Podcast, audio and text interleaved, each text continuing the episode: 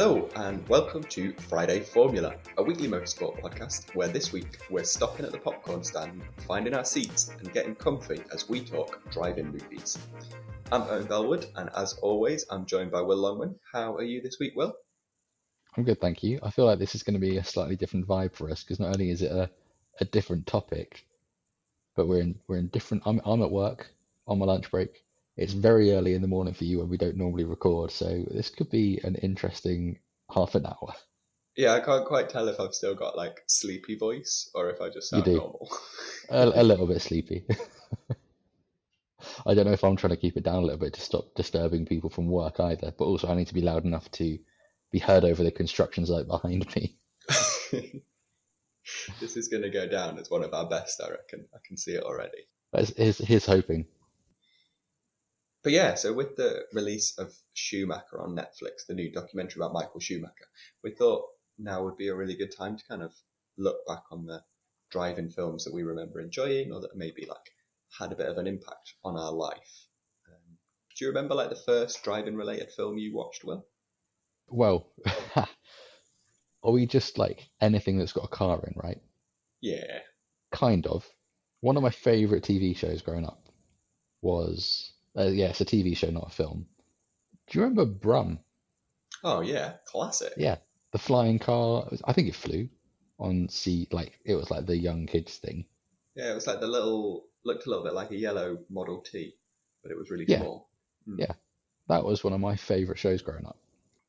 And I mean, not a lot of it was about the driving. I think it was a flying sentient car, but I enjoyed it a lot. Yeah, it was a good one. Was a good. I used to remember thinking that I think he you wound him up at the front. Yeah, it was like an old school. I feel like that has another name that's not Wine Star, but Wine Star feels Yeah. like it makes sense. something like that. But I remember getting confused why other cars didn't have that and pretending to do that on like my mum's car before we went anywhere. How about you? See, I feel like I've got to think of something from like way back now. But the first film that I remember like acknowledging that driving was cool was Die Another Day, the James Bond film with the invisible Aston Martin Vanquish. Yeah, I feel like that was quite a, a seminal movie to watch and realise that cars were really cool. yeah, because they all go invisible.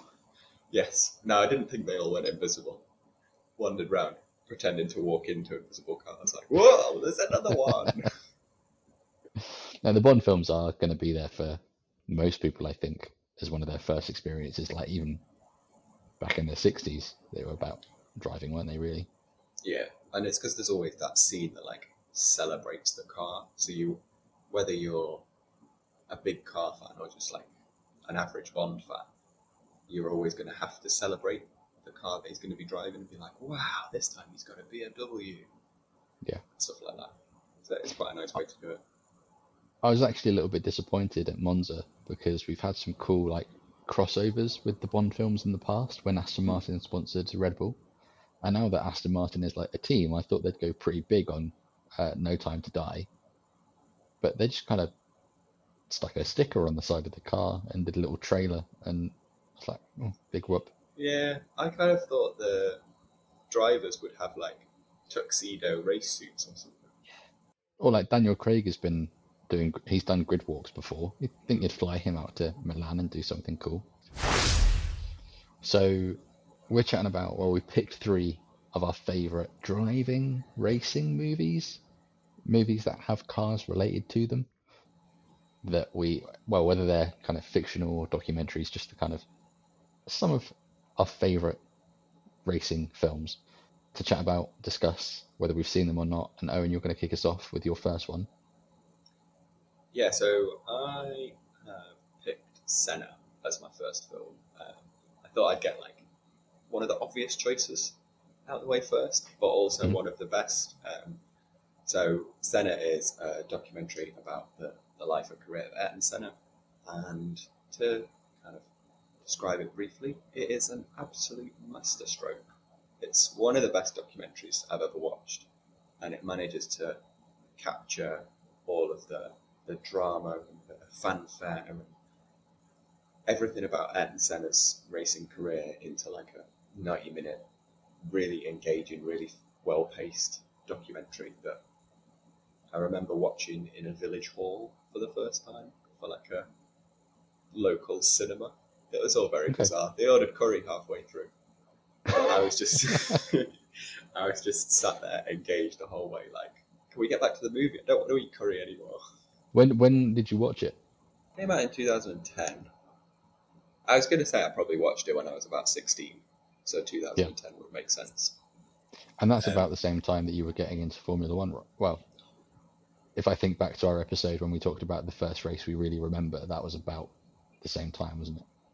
Yeah, yeah, it was kind of the interest was growing, and then this film was probably the first time that I'd kind of found out about all of the, the glitz, the glam, the drama, and the politics of Formula One, because um, it's got all of those team changes that he made. So when he went from Lotus to McLaren to Williams, and the way it kind of approaches those and talks about why he decided to move teams at what time.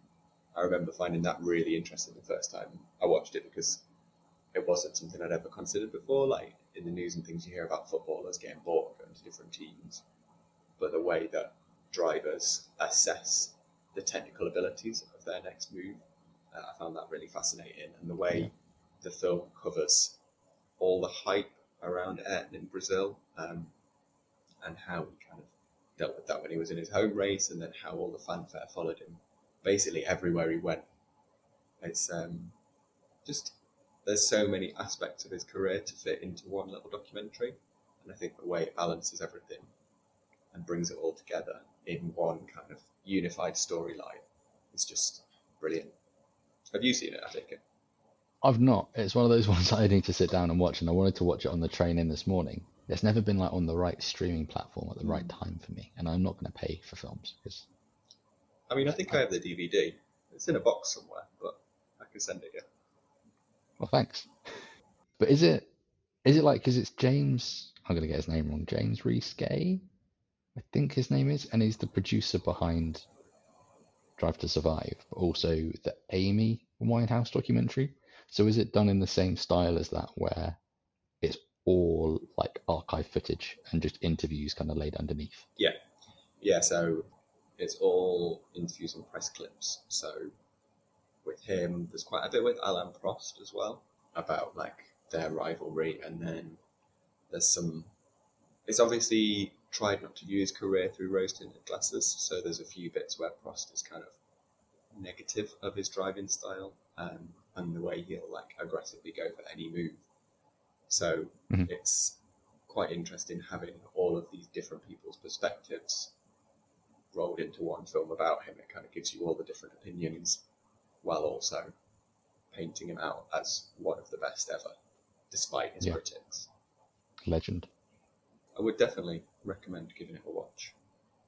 I'm gonna I'm gonna fork out the two pound fifty it costs to rent it on YouTube. Whew, push the boat out. Push the boat out. it seems like it was kind of a light bulb moment, and it's sort of there'd been kind of niche racing films in the past, but I feel like we got this, and then we got Rush, and then we've since had like Drive to Survive, and they've sort of helped push motor racing back into the mainstream a bit more. Whereas, like when you watch the footage from the 60s, 70s, and 80s, it doesn't feel like it's an approachable sport. Whereas now you watch Drive to Survive and you're like, yeah, I could like sit down for a beer with Lando Norris. It's quite Yeah. interesting that kind of difference in how far the sport's come. So I would definitely, yeah, any racing fan that wants to find out a little bit more about uh, Senna and the 70s and 80s period of Formula One, I would definitely recommend watching it. But what about you, Will? What is the first film that you've chosen for our roundup today? So, you've actually mentioned my first choice already. Well, I don't know if it was going to be my first choice, but it makes sense if it was. Um, Rush is uh, the one that I'm picking, and actually it leads on quite well from Senna because I think Netflix are actually going to create a kind of fictional um, series about Ayrton Senna, like a 10 part drama. I'm not sure if it's actually like fictional. I think it's probably going to be based on his life rather than just making up a storyline about about Ayrton Senna. And Senna goes to space. Yeah. I think this is the case anyway. We'll have to double check, but there's definitely a kind of a series about Formula One being made, and that's kind of what Rush. I've never seen the film Grand Prix from like the 60s or 70s, and I, I want to because I think it's like three hours long, but there's a lot of like hmm. incredible footage in there that they actually filmed at Formula One races. That's cool. But Rush is a really cool film because it's actually it has the feel of a Formula One event. Like Yeah. it is a drama about F1. And I didn't really know much about James Hunt before I watched it. So obviously it, it depicts the the rivalry, and I think they hammed it up a little bit between James Hunt and and Niki Lauda, but it centers in on those kind of pivotal moments in their career where James Hunt went on to win the championship, Niki Lauda's accident, and the kind of story about safety. But I think it's just a brilliantly engaging film, and one of those films that even if you don't like racing, you're going to get into it through through this film, and it Yeah. might not less make you want to go and watch a Formula One race, but it's a good ride for two hours. Yeah. It's um it's Ron Howard, the director, isn't it, who Mm. did Apollo thirteen as well and just has this he's got this brilliant way of capturing the drama in real life events and planting you right in the middle of it. Like I remember the um the scenes at Japan when it's really rainy and the race isn't going to go is or isn't going to go ahead. They have the drivers meeting and Mhm. things. I remember at that point, like the tension of the film's really ramped up, and you're like there behind all the drivers, like, no, it is too dangerous. Don't race, or yeah, you'll Yeah. be fine. Go for it. Like pe- different people that watch it pick a side at that point. It's uh, yeah, it's a good film. What do you remember? Like how you felt after you first watched it? What did it make you feel about Formula One? Because that's again from like 2012 or so. Yeah, I think what it does is it contextualizes a lot of how it felt to watch Formula One at that time. Mhm. So if like I remember watching, and I'll always remember, probably not as well as you will, watching Daniel Ricciardo's first win at Monza live on TV, right? So Mm. in 20 years' time, when we watch the highlights of that, we're going to feel that kind of excitement a little bit and know what it felt like. And I can't associate a feeling with Formula One in the 70s like I do that. Mhm. But like you were saying, the way that Ron Howard directs it, when you watch older footage or archive footage of those races now, you kind of have a better understanding of how it might have felt and the intensity of those moments. Mhm. And I mean, that's probably the greatest homage to that film that you can have. And it's a shame that, you know, can he do it for every season? And then Yeah. just just every race that ever happened, you're fine. Yeah. And what about in terms of the rivalry, how it's portrayed? Did you come out with an opinion either way? Not really, because I know if you do some digging, there's a consensus that actually they were pretty good friends. Yeah. So, uh, like James Hunt used to stay on Niki Lauda's sofa when they lived in London all the time. Mhm. Like, and they go for drinks, and you know, they they were probably friends. But again, it's like we talk about Drive to Survive, right? It's hammed up a little bit for for drama's sake. You can probably forgive it a little bit more in the case of this film, which is like a drama. But like the Drive to Survive McLaren episode where they try and pitch Carlos and Lando as enemies kind of springs Yeah. to mind. Yeah, I can imagine they're probably going to do the same this year with Daniel and Lando, given their performance, and then Mm. he gets his redemption. But whatever. Um, but also some pretty good performances from from the leading two. Um, it's Chris Hemsworth, isn't it? Mhm. Who plays James Hunt? He's pretty pretty brilliant, and I kind of wouldn't have had him down to play that part, but he does it really well. Yeah, you kind of you hear Chris Hemsworth, you think godlike superhero. So it was. I mean, I think it might have been pre-Thor days, but um, yeah, no, he's really good, and I like his like very clipped British accent. Yeah, he's, he's quite good at that. yeah, he's probably he's probably quite posh in real life, isn't he? We just don't see it on the in Marvel. I do think the guy that plays Niki Lauda is perfectly cast. Um, what is his name? Daniel Brühl. When you see pictures of him and then pictures of Niki Lauda, Yeah. they're just like splitting hairs the difference, and then the way he acts through the film is just so similar to how you see Lauda in like archive footage and when he was being interviewed on the paddock and things. I think yeah, his Yeah. performance is amazing. He's a brilliant actor. He I first knew about him. I mean, I've not seen loads that he's done, but he's the guy in Inglourious Basterds, who is based in Paris, hmm and he is the film fanatic. No. I, I think I've seen it once. Oh, well, okay. On that note, then, what's your second film? So for my second one, I have decided not to stick with realism anymore, and I'm going for a film based on a manga from the 60s, directed by the Wachowski sisters, and set in a fictitious land where racing rules. Any idea what it might be? I feel like I do because I think you sent me the list on Messenger a couple of days ago, but I have forgotten. Oh, uh, it's Speed Racer. It was the film the Wachowski sisters made after The Matrix, and it's kind of like the polar opposite. So where The Matrix is all dark and broody and all has like a green color scape and is all about like the realism of life and things. Speed Racer is just vibrant, colorful, over dramatic. It's got some like comedy moments, and it's all done in this like really exaggerated comic book style. So it's mm-hmm. like visually, it's an amazing film to watch, and it kind of has this weird dated feel that also seems timeless. Like Yeah. everyone's wearing like pop art outfits all the way through. Everything's bright orange, bright pink, or bright yellow.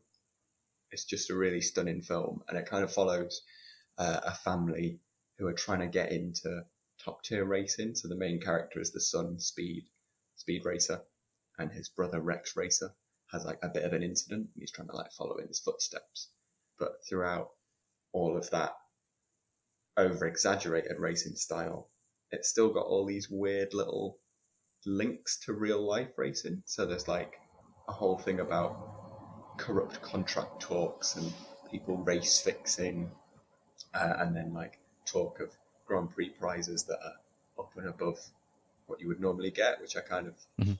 saw similarities to like the Triple Crown, where only one person's ever won it and other people are all going to get it as well. But it's just like two hours of fun, which Okay. every now and then is all I want from a film. And also, it has John Goodman in, so it kind of ticks all the boxes, and it's just fantastic. That's fascinating. I, I mean, I've never, I've never, I mean, I've heard of it, but I've never thought to sit down and watch that film. Yeah, I only watched it for the first time probably about two years ago. Um, Okay. Because I went through a phase of rewatching all the Wachowski sisters movies and hadn't seen it. I was just like, the car's cool. I'll put it on. I Yeah. just was like, from the offset, was like, this film's incredible. Like the racing Wow. scenes are bonkers. It's like the Rainbow Road course in Mario Kart. and all the cars have like secret weapons to take each other out and stuff. Uh, and there's all these like villainous drivers and then secretly good drivers, and everyone's got rivalries. So, yeah, I love it. That's mad. I feel like it's one that sort of slipped under the radar because it was like post Matrix, and I don't think it did quite as well. And it was Yeah. a bit weird. I mean, the Matrix is weird as well, so It does sound a bit weird. it, yeah, it is a bit weird, but everyone needs a bit of weird. If you described it to me without saying it's really good, I think I'd be like, oh, I don't know. It sounds a bit kooky. Yeah, I mean, I watched the trailer yesterday to try and like remind myself why I liked it. Uh, Yeah. Watching that, I was a bit like, do I like this? Because there's like the the little brother in the film has a pet chimp that like pops up throughout, and it's one of the mechanics. And then there's a bit when someone like spins someone over the head like a basketball. So I was like, huh, it's kind of strange. This is going to be a fun one to convince people it's great. But as long as you go in, I mean, it's different because I went in just sort of thinking this looks weird, whereas now I've Yeah. said it's one of my favorite racing films. It's going to be tricky, but if you one of those ones where you just go in expecting a couple of hours of weird fun, Yeah. then it'll be great. If you go in expecting it to be rush, then you'll be seriously disappointed. I mean, I trust you and your taste, so I'm, I'm, you know, I'm willing to give it a go. But otherwise, I think I would have been skeptical. Hmm. Yeah, no, maybe this is a big moment. Maybe I'm going to watch it and it's going to be crap, and this is the last episode of this podcast. this is the last one, yeah. It's a it's a big responsibility. I just wanted to Or- have kind of a mix of different styles, and this is the most racing, but the least like Formula One relevant because it's Yeah. all just insane and about power and adding secret saw blades into your wheels and there's a they have like spotters and things and it's his girlfriend driving in like a bright pink helicopter above and I think the only real element is that part of it takes place in Italy. The rest is all just made, made up madness. I'm gonna have to seek this out now, and just because like like what's going on in my head Hmm. is probably completely different to what's actually on the screen. Yeah, You know, like when you read a book and you imagine it, and then you see the film adaptation of the book, and you're like, "This is not what I was expecting at all." I mean, I feel like if you go in expecting like over the top comic book look, Mario Kart style racing, and really cool cars, then you'll be fine. I think that's what I'm imagining, like Mario Kart the movie, like a live action Mario Kart. I feel like that is quite a good way to describe it. Specifically, Rainbow Road, because there is bits where the course like loops. This is nuts. I I can't handle this. So I take it for your second choice, we're going back into the, the real world. Unfortunately, Ugh, Yes. Boring. I hate I hate to be boring again. But I picked a relatively recent one.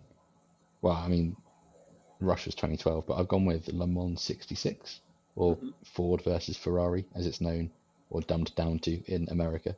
I think Ford versus Ferrari is a better name. Yeah, but I think they've only done it so that it that people didn't go around calling it Le Mans. Oh yeah, that's true. and also, Ford versus Ferrari is a bit more combative, isn't it? A bit more on the nose. Um, what is it about Le Mans '66 that you like so much? I think what it is similar to Rush in that it's based on a true story but fictionalized or dramatized. But it's not necessarily about the action on track. Like there isn't a lot of racing in that film. It is more about the kind of struggles that go on behind the scenes and the kind of American powerhouse of Ford and how they convince them to, to keep the project going. But then you have like the romantic side of the Ferrari and the challenges they have of not being the number one. And yeah, again, it's hammed up a bit because, you know, of the dominance they had, and they probably weren't completely against each other. There were financial reasons they did it, blah blah blah.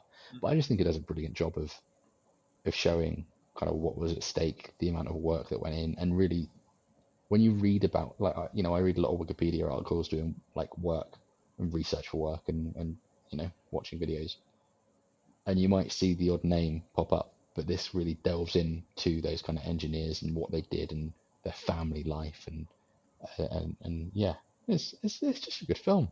Yeah. And again, it's one that people that don't necessarily like racing watch. It was actually on it was on Polish telly a couple of weeks ago, and I went to a party with a load of Polish people to tell them what I do, and they were like, "Oh yeah, I watched the Formula One the other day. It was brilliant."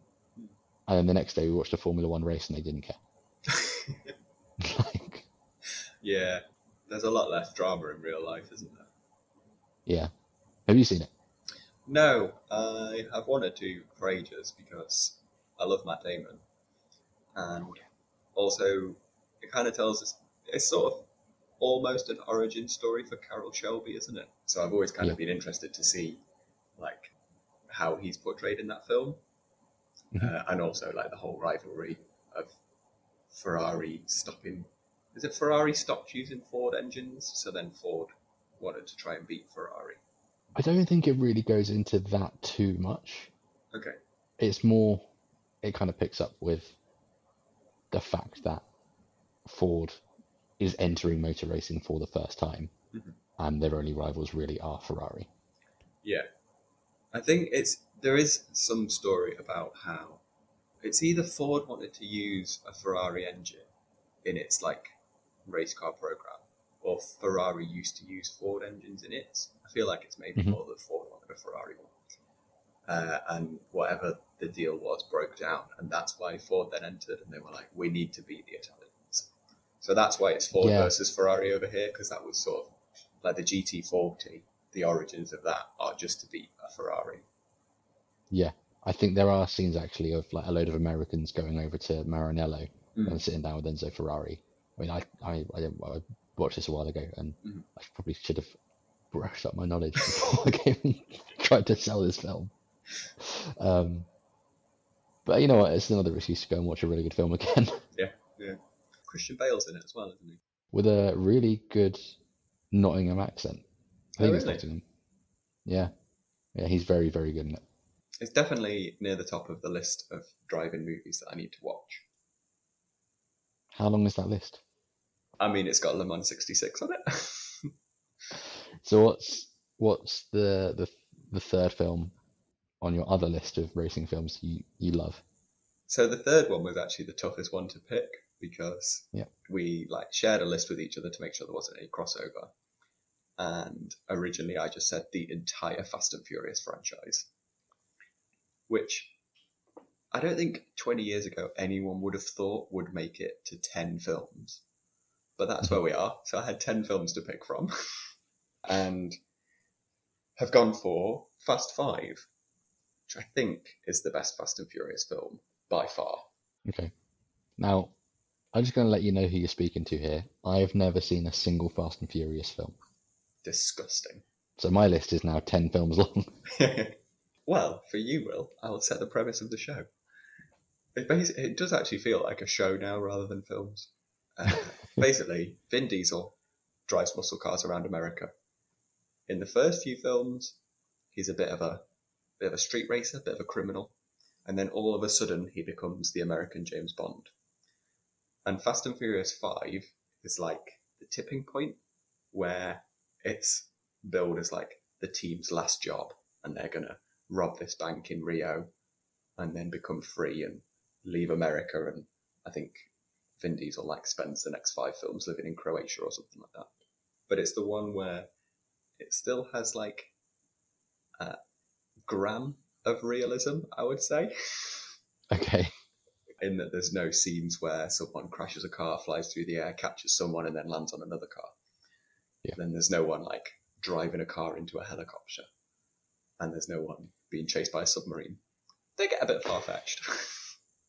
yeah, the Fast and Furious films have always kind of just been fascinating to me because originally they take themselves so seriously. And like, Mhm. yeah, we're a serious street racing film. And if you watch more like back to back, yeah, definitely the first four all try and stay in that vein. But then five is when The Rock comes in and he's got all of these like really cheesy lines. And he uh, basically only speaks in one liners throughout the whole film. And the stunts start to get even more ridiculous. And it's still got that like good guy, bad guy vibe, but Yep. it's sort of before the point when Vin Diesel is being roped into being this secret agent that goes around fighting crime families. So it's still just lots of racing through the streets, lots of talk of like undercover crime gangs, lots of really cool cars, lots of jokes about whether or not Japanese import cars are better than American muscle cars. I always fall down on the American muscle side because they're big and loud and cool.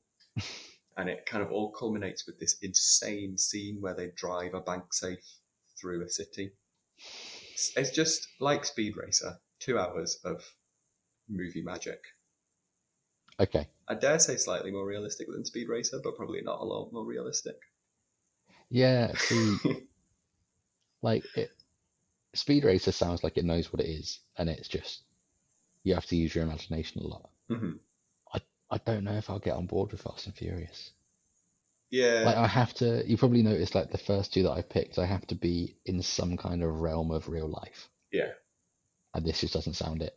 I mean, it's in real places, and it is real cars. I can appreciate why it it it grabs your attention and and hooks you onto it, and I can kind of understand why the franchise has gone on so long, because it does seem like a pretty unique concept, hmm or at least one. You know, there aren't like spy films that go, have gone on as long as James Bond have, right? Or as No. successful because it was the first one to hone in on it. Yeah, and it definitely is the case that if five had been the same co- sort of vibe to the previous four of them, like doing drug runs and street racing and Yeah. slightly illegal jobs, it would have got stale. Mhm. But I think bringing The Rock in and having this rivalry between Vin and The Rock, and apparently it's like written in their contracts that neither of them can lose a fight in a Fast and Furious film. So, like, if they fight each other, they've both got to just walk away. That oh, Suppose supposedly that's the case, but it, it needed that sort of like not outright comedy twinkle. Yep. But it needed to stop taking itself so seriously, and Mm. then you started to get the nice kind of the relationship between Paul Walker's character and Vin Diesel's character that all kind of light heartens at this point and gets a bit more kind of brotherly. You've got these other little couples like appearing through the group 'cause it's like the same group at every film, and then they're all kind of starting to get their own personalities, and that's why you end up with like not spin-offs, but like Tokyo Drift is like its own film following one of them, and then you've got the um, Hobbs and Shaw film that came quite a bit later. I think this is the one that like sets up for all of those the best, um, Okay. and also just cool cars. What more do you need? easy. I'll have, maybe I'll maybe I'll watch one of them and see how we go after I've watched Speed Racer and Mans again. So now we come on to your final choice. Then, what have you picked Yep. for option three? So I struggled to think of this one, and then I was going to go with something else, but then I remembered this film I watched when I was a little bit younger, and it's about this kind of like old classic car that um, a woman kind of spruces up, takes it to a racetrack, it becomes an amazing car. She brings it back to life. Mhm. It's quite a touching film. Do you know? Have, does it ring any bells? I mean, I'm kind of half expecting you to say Brum. Uh, well, it's close. Herbie Fully Loaded. Oh, right. Is that the one with um, Lindsay, Lindsay Lohan? Lohan. I don't think I've Yes, ever seen is. that film. So I watched it, and there's there's a specific reason. Like I don't think I could really tell you what that film was about. Everyone knows what Herbie Fully Loaded is about. Mhm. But the reason I picked it kind of harks back to the beginning of this podcast. Remember we were talking about you know, films like or shows like Brum, but I was like nine when it came out, and it was the first time when like if we pulled up into a petrol forecourt and there was a Volkswagen Beetle, I'd be like, oh, that's like the car from Herbie Yeah. or like if there was one that was even in like the Herbie livery. I don't know why you'd ever get that kind of car, but if it was like that, then I'd be like, oh, that's a Herbie. Yeah. I Um, remember I seeing those- new Beetles with the Herbie livery on quite a lot. I feel like that must have been an option. I think it had a bit of a renaissance when this film came out in like Mm. the, the mid noughties. But yeah, I think it is just important that you have, I guess, like Fast and Furious, but like silly films that are quite accessible to kids that are about driving. Mhm. Um, and you know, this one, no one gets hurt in this one, so that's quite nice as well. Maybe maybe Lindsay Lohan has a clause in their contract that she can't ever get hurt in a film. Maybe. So yeah, I don't, I, I wouldn't say put it very high up your list of, of films to watch, racing films, but I thought it might be a, a little, a nice one to include. So if it's not very high up on your list, what is it about the film that's made you include it? It's, I think it's the nostalgia. Mm-hmm. I think like it's probably if I, you know, I have like nephews, I'd probably stick Herbie on for them. And probably more so now that I'm into racing, I think it's one that I'd like them to like. Mhm. Because then, you know, they might actually think about more things to do with driving. They might just see it as a stupid little film and never think about racing cars again. Yeah. But, you know, a man can hope. I think yeah, I think I've seen the original Herbie, but not the Lindsay Lohan remake. But maybe that's my watching this weekend. I'll watch Herbie over the weekend and let you know. Don't. I just wanted to talk about it. Don't watch it. Were there any that kind of were close to making your cut but didn't quite? Probably Schumacher. Like Yeah. I watched that last week and it is brilliant. I think that's probably the one that I would have put in instead of Herbie. And now I'm kind of glad I didn't because we would have just pretty much had the same conversation we had about Senna, but about Michael Schumacher. Yeah. Um, and I think everyone's kind of watching that at the moment anyway. What about you? Mine was probably Gone in 60 Seconds, which is another slightly naff film. It's Nicolas Cage has to steal like a hundred cars in a night. Yep. It's just, yeah, it's cool. There's a nice Mustang in it. I think that's why I like that and why I like Mustangs. But so that was all the films that kind of made it into our our top picks of driving movies. What about you? We'd love to hear which car related shows and films you like watching. Uh, You can let us know on Twitter reach out to the show at Friday Formula or tell us each of our individual picks are wrong by talking to me at Owen underscore Bellwood, and Will, you can be found at At Will Longman. Please Be Kind. Formula One is back this weekend. We're returning to Sochi for the Russian Grand Prix. So uh, while you're finding us on Twitter, please do let us know any predictions or reactions you might have to the race in action. We'd love to hear them, as next week we'll probably be reviewing everything that goes on in Sochi this weekend. To be kept up to date and find out as soon as next week's episode drops, please don't forget to rate, review, and subscribe wherever you get your podcasts. All that's left to say is thank you so much for listening. Hope you have a lovely weekend. Goodbye. Goodbye.